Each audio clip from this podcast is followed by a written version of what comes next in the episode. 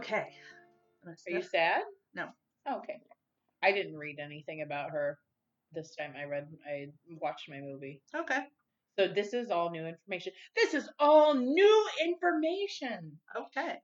Hello and welcome to Based on a true crime story. a podcast where each week we will detail the details of a true crime and then tell you about the movie that was inspired by said crime. This week we're going to talk about the crazy antics of Lori Dann. That's D A double N.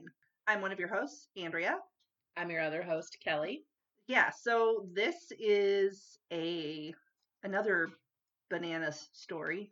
Holy buckets. About Lori Dann. Um, this happened up in the burbs of Chicago in the late 80s.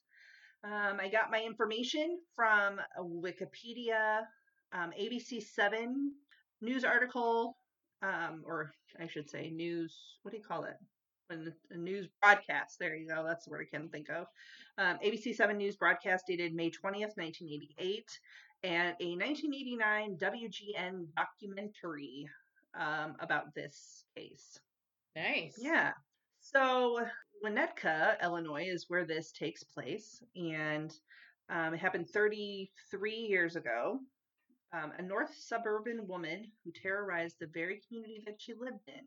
She planted poison, set fires, opened gunfire on a schoolroom full of children, and then committed suicide, leaving a few answers behind to the many questions that she had raised. On May 20th, 1988, Lori Dann of neighboring Glencoe, Illinois, walked into a second grade classroom in north suburban Winnetka, told the students that she was there to teach them about guns, and then opened fire in the classroom. The shocking school shooting, which killed one student and injured five more, was the culmination of several days of bizarre and violent behavior from a woman who was known to suffer from mental illness. Lori Dann was born in Chicago and grew up in Glencoe, which is a north suburb of Chicago.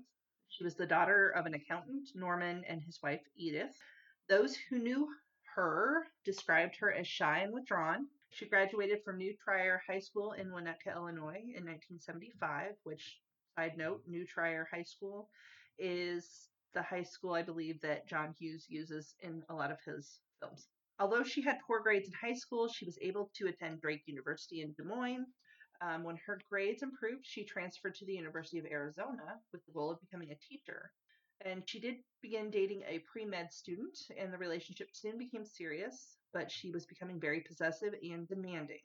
In the summer of 1977, she attended the University of Wisconsin in Madison, taking um, a course in home economics. In 1980, with the relationship failing, she moved back to her parents' home and then transferred to Northwestern University to complete her degree, but she dropped out of all of her classes and never graduated at all. She met and married Russell Dann, an executive in an insurance broker firm, in September of 1982. But the marriage quickly soured as Russell's family noted signs of um, OCD and very strange behavior, including leaving trash around the house. She saw a psychiatrist for a short period of time who identified her childhood and upbringing as a cause of a lot of her problems. Lori and Russell Dann separated in October of 1985.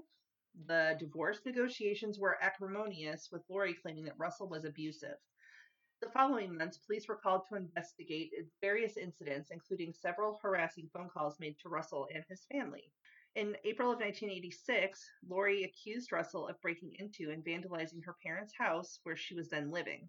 Shortly after that, she purchased a Smith & Wesson 357 Magnum, telling the salesman that she needed it for self-defense. And the police were concerned about her gun ownership and unsuccessfully tried to persuade her and her family that she should give up the gun. In August 1986, she contacted her ex boyfriend, who was by then a resident at a hospital, and claimed to have had his child. When he refused to believe her, Lori called the hospital where he worked and claimed that he had raped her in the emergency room. Hmm. in September 1986, Russell reported that he had been stabbed in his sleep with an ice pick. He accused Lori of the crime, although he had not actually seen his attacker. The police decided not to press charges against Lori based on a medical report which suggested that the injury might have been self inflicted, um, as well as Russell's abrasive attitudes towards the police and his failed polygraph test. Russell and his family continued to receive harassing hang up phone calls, and Lori was arrested for the calls made to Russell's sister. The charges, though, were dropped due to lack of evidence.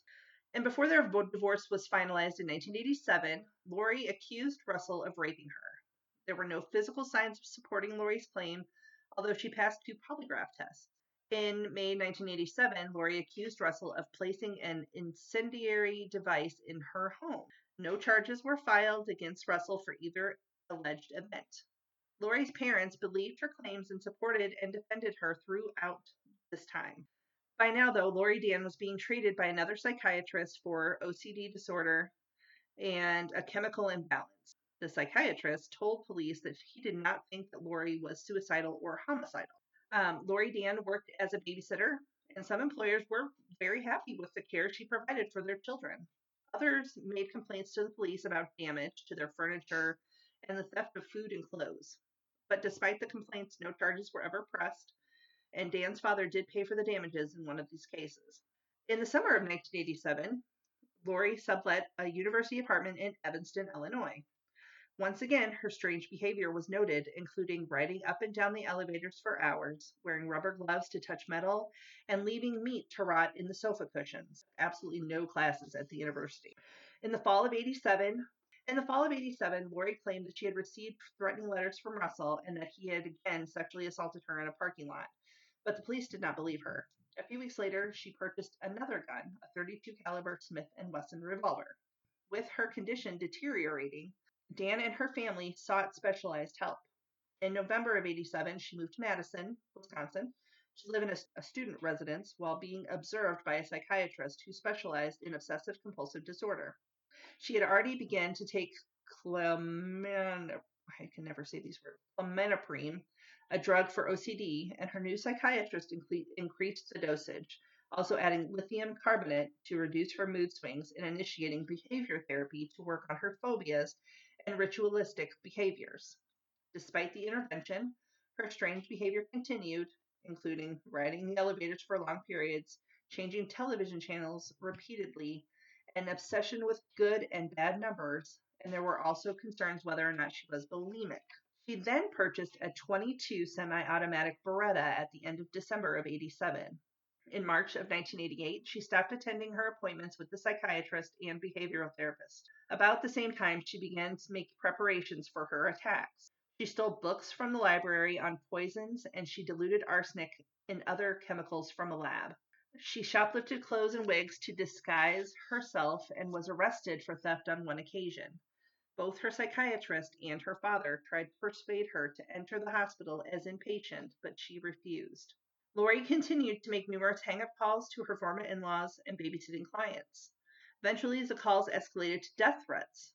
An ex boyfriend and his wife also received dozens of threatening calls, and in May of 88, a letter, later confirmed to have been sent by Lori Dann, was sent to the hospital administration where her ex boyfriend then worked, again accusing him of sexual assault. Since the phone calls were across state lines, the FBI became involved and a federal indictment against her was prepared. However, the ex boyfriend, fearful of publicity and concerned about Dann getting bail and then attempting to fulfill her threats against him, decided to wait until other charges were filed in Illinois. In May 1988, a janitor found her lying in the fetal position inside a garbage bag in a trash room. This precipitated a search of her room and her departure back to Glencoe. Before May 20th, she personally delivered snacks and juice samples, samples in quotes there, mm-hmm. to acquaintances and families for whom she had babysat for, and some of who had some of whom who had not seen her for years. Other snacks were delivered to the Alpha Tau Omega Pi Epsilon and Kappa Sigma fraternity houses and Leverone Hall at Northwestern University. Notes were mm. attached to some of the deliveries. The drinks were often leaking and the squares were unpleasant tasting, so few were very so very few were actually consumed. In addition, arsenic was highly diluted so nobody became seriously ill. According to the police at the time, Dann started her day around 9 a.m. at the home of a family she had previously babysat for. There, she took two of the children on what she had told her their parents was a previously planned date to a carnival in Evanston. But there was no carnival, and instead she took them to an elementary school in Highland Park where she attempted to set a fire. The small blaze was quickly extinguished. she then drove the children home about 10:15 and while they and their mother were in the basement, set fire to the house. The, the family was able to escape out a basement window and were not injured. While firefighters extinguished the house fire, Lori was already on her way to Hubbard Woods Elementary School in Winnetka. In the school, Lori encountered a boy in the hallways, pushed him into a nearby washroom, and shot him. She attempted to shoot two other boys, but her gun jammed. The boys ran for help. Then she walked into a second grade classroom. She was armed with two handguns. She told the teacher, a substitute, to gather her students one at one end of the classroom. Their teacher did not and tried to disarm Lori instead, who then opened fire. Five children were struck, and eight year old Nicholas Corwin died of his injuries.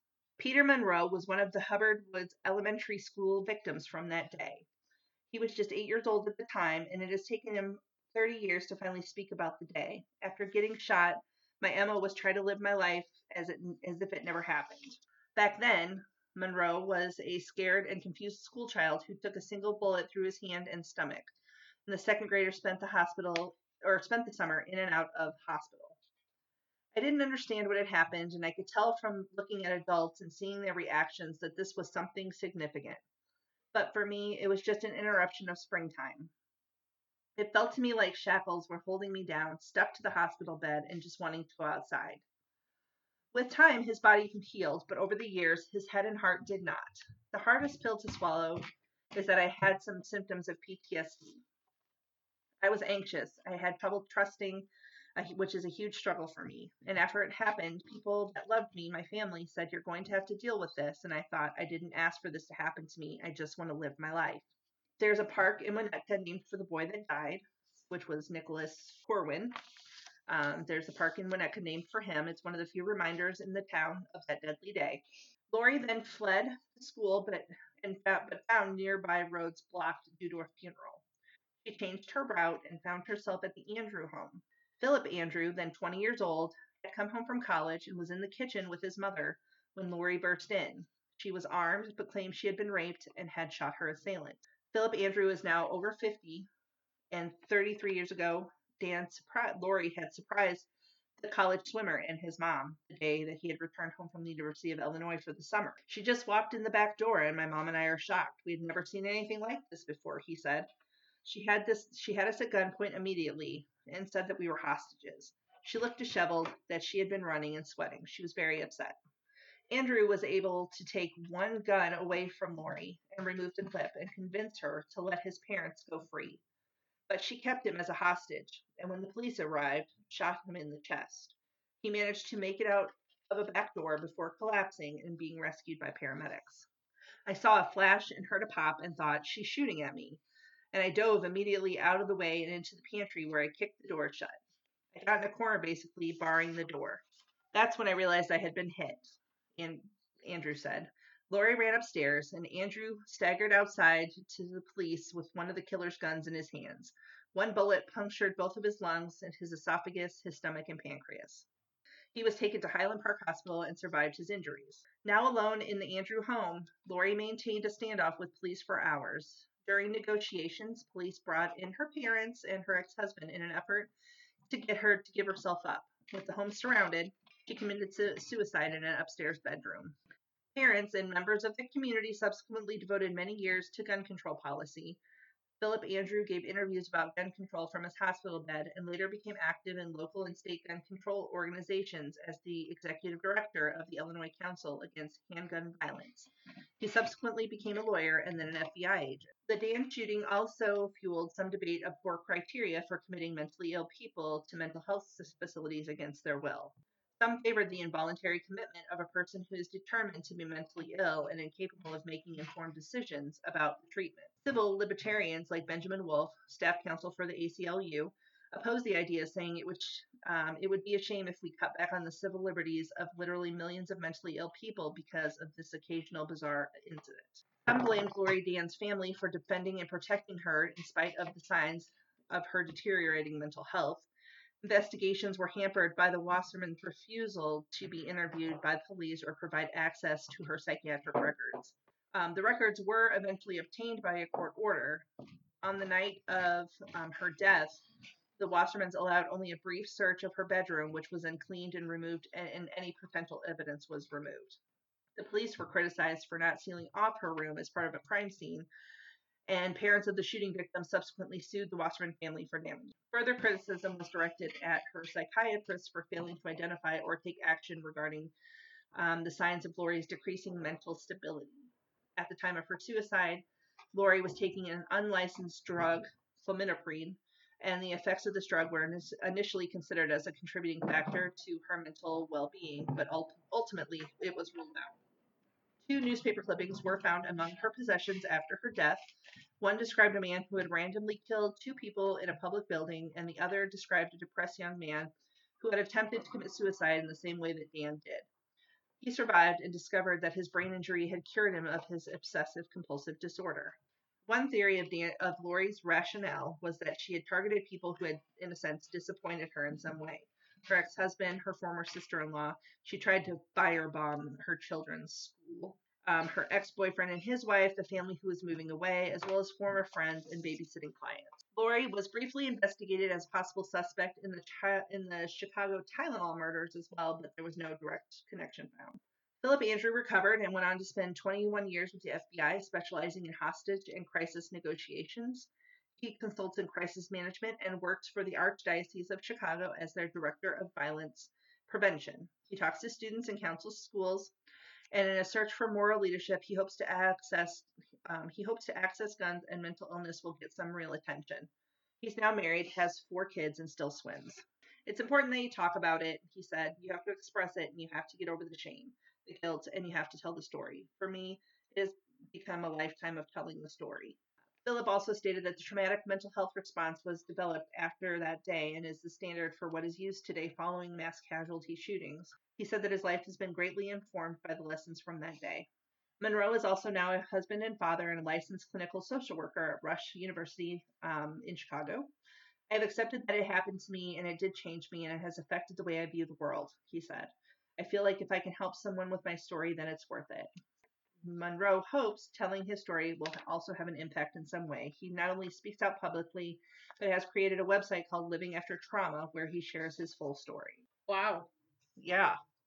So we will just get right into. Um, and I had never heard of this case until um, I had watched the movie that you're about to go over. Murder of Innocence. Yes.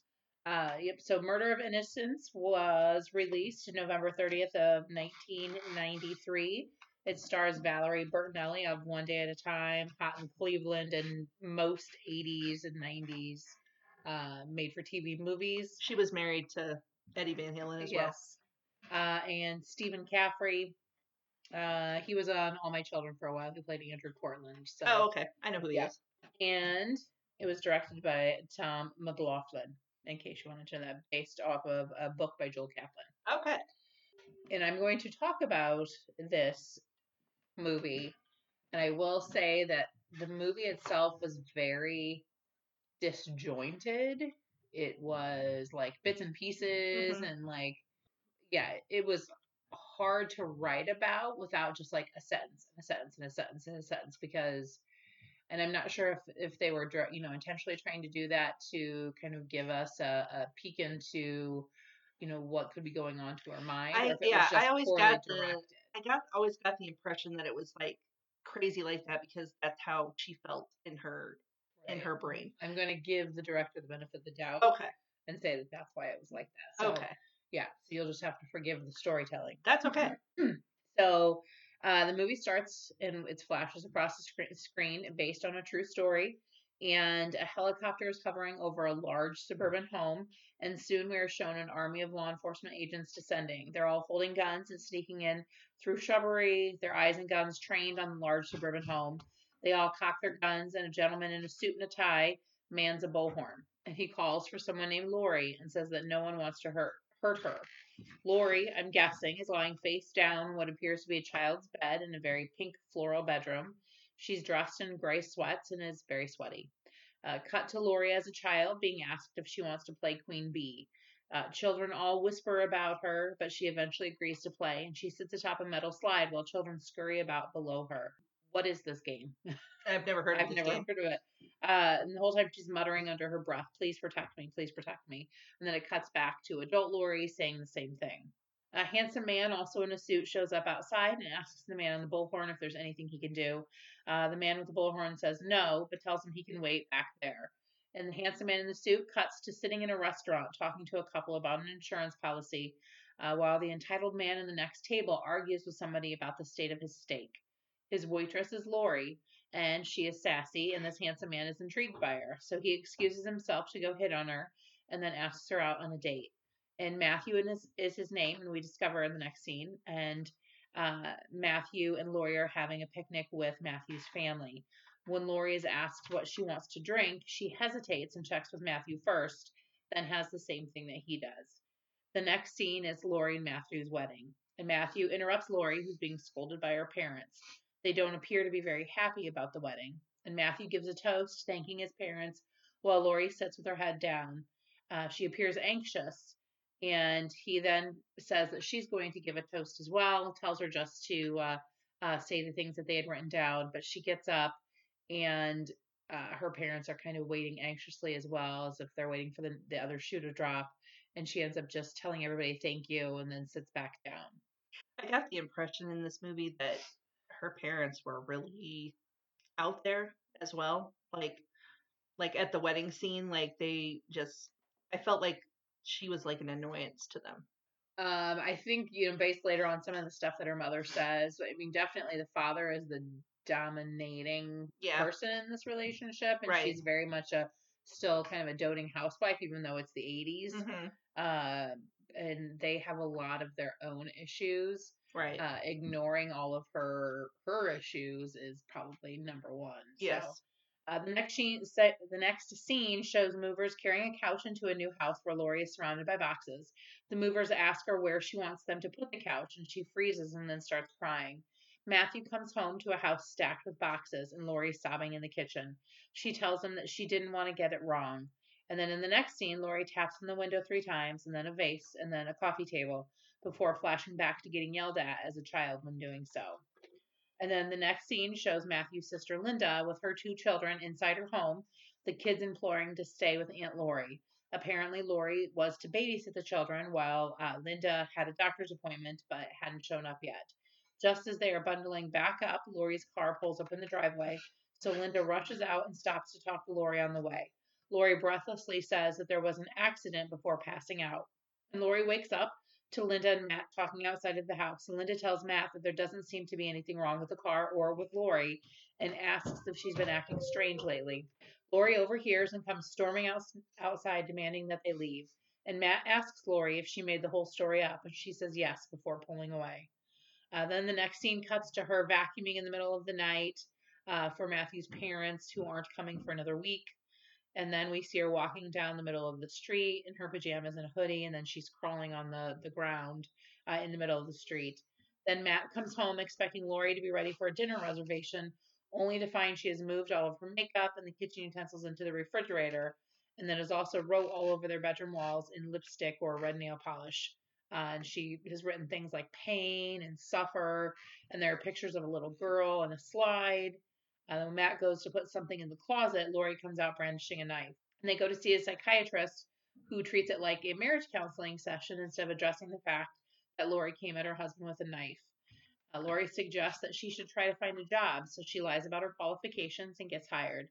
When she tells Matt, she's at first very excited, uh, but then says she's replacing a woman who's having a baby and asks if she can have a baby too, so then she wouldn't have to go to work at all. At work, she keeps to herself and then has a moment where she takes her soda and dumps it into the keyboard while imagining a large fire.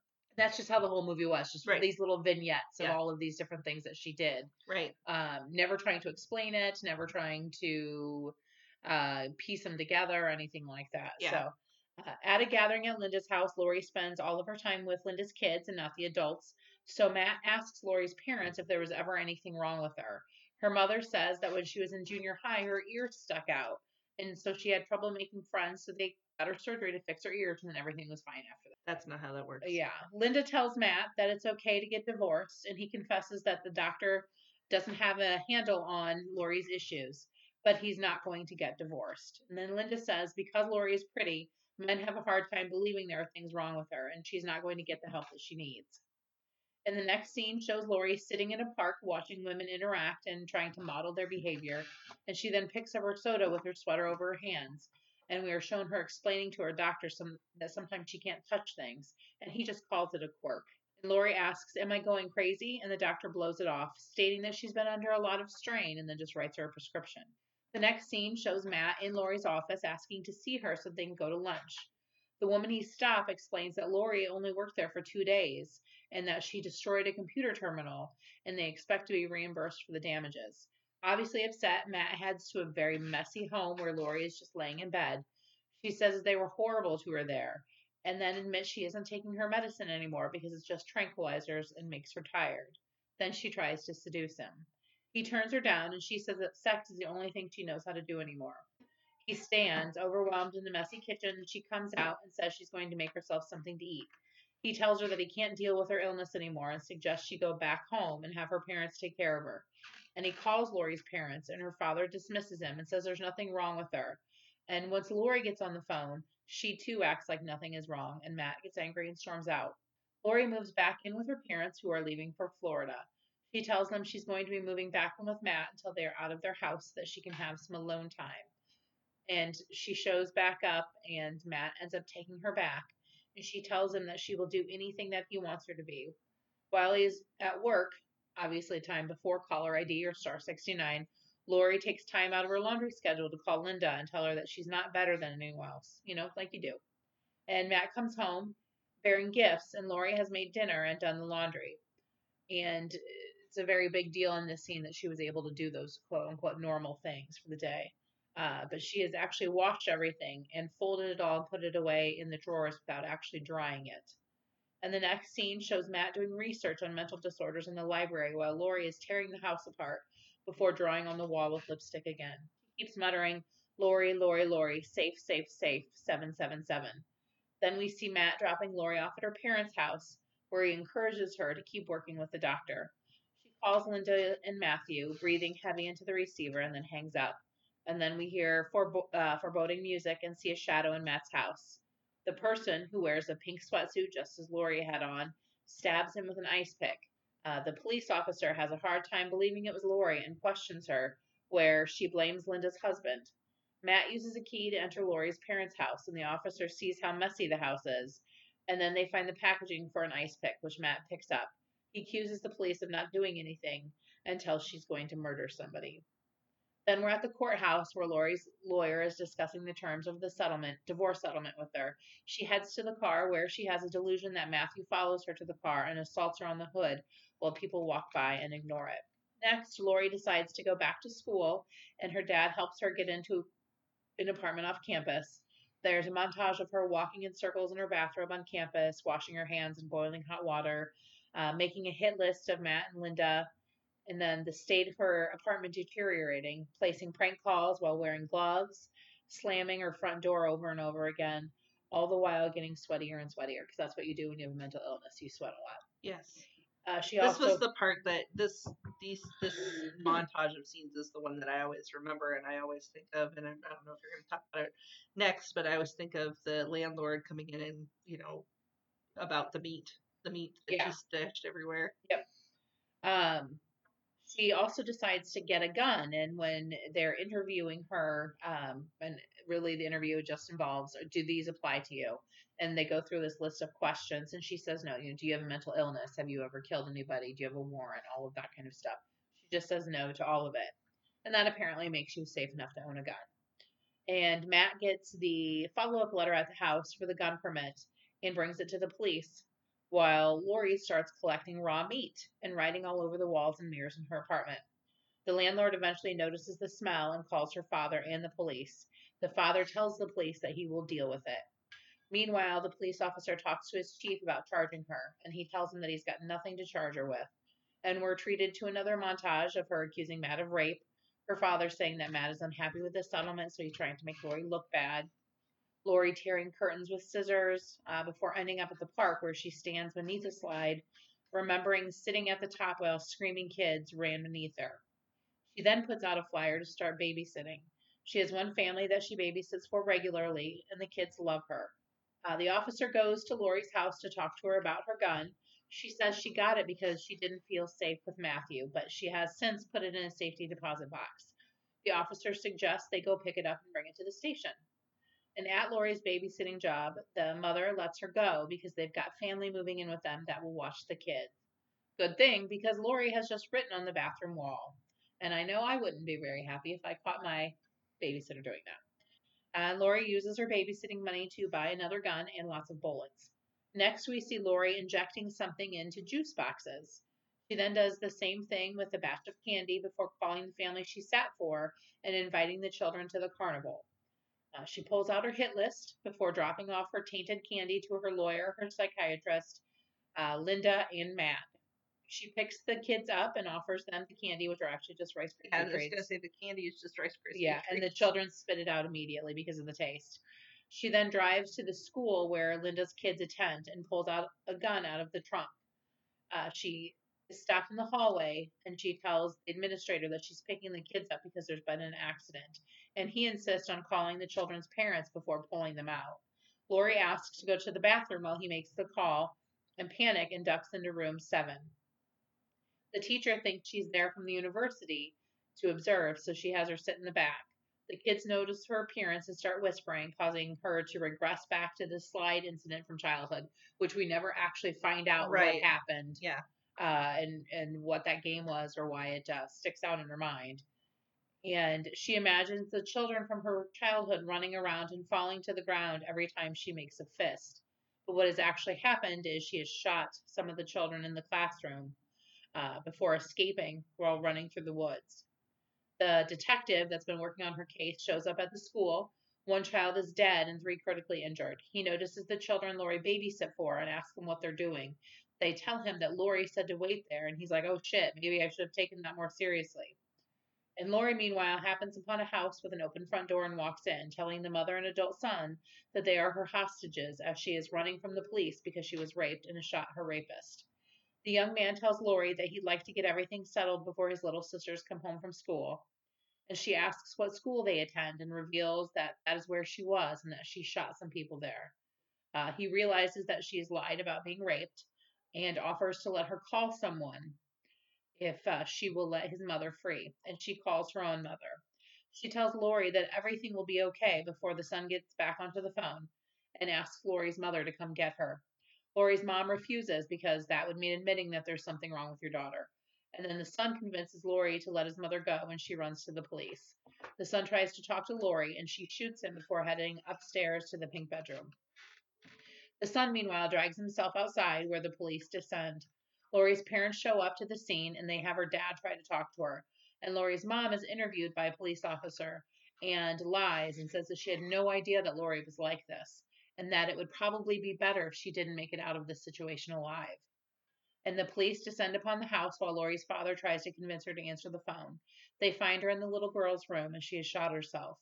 One child died, while six others, including the hostage, were wounded.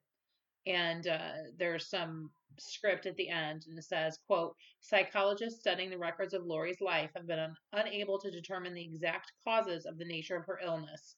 In the aftermath of Lori Wade's rampage, Illinois legislature passed a law prohibiting violent, suicidal, or threatening persons from legally obtaining or holding a firearm. And that is the end of that movie. I looked up Queen Bee as a game and I didn't really find anything except I did find that it is a mix of jump rope, tag, and follow the leader. Um, see if you can catch me. Anything the queen bee does, the worker bee must copy while trying to catch up with and tag the queen bee. The queen bee may leave and enter the rope as she wishes.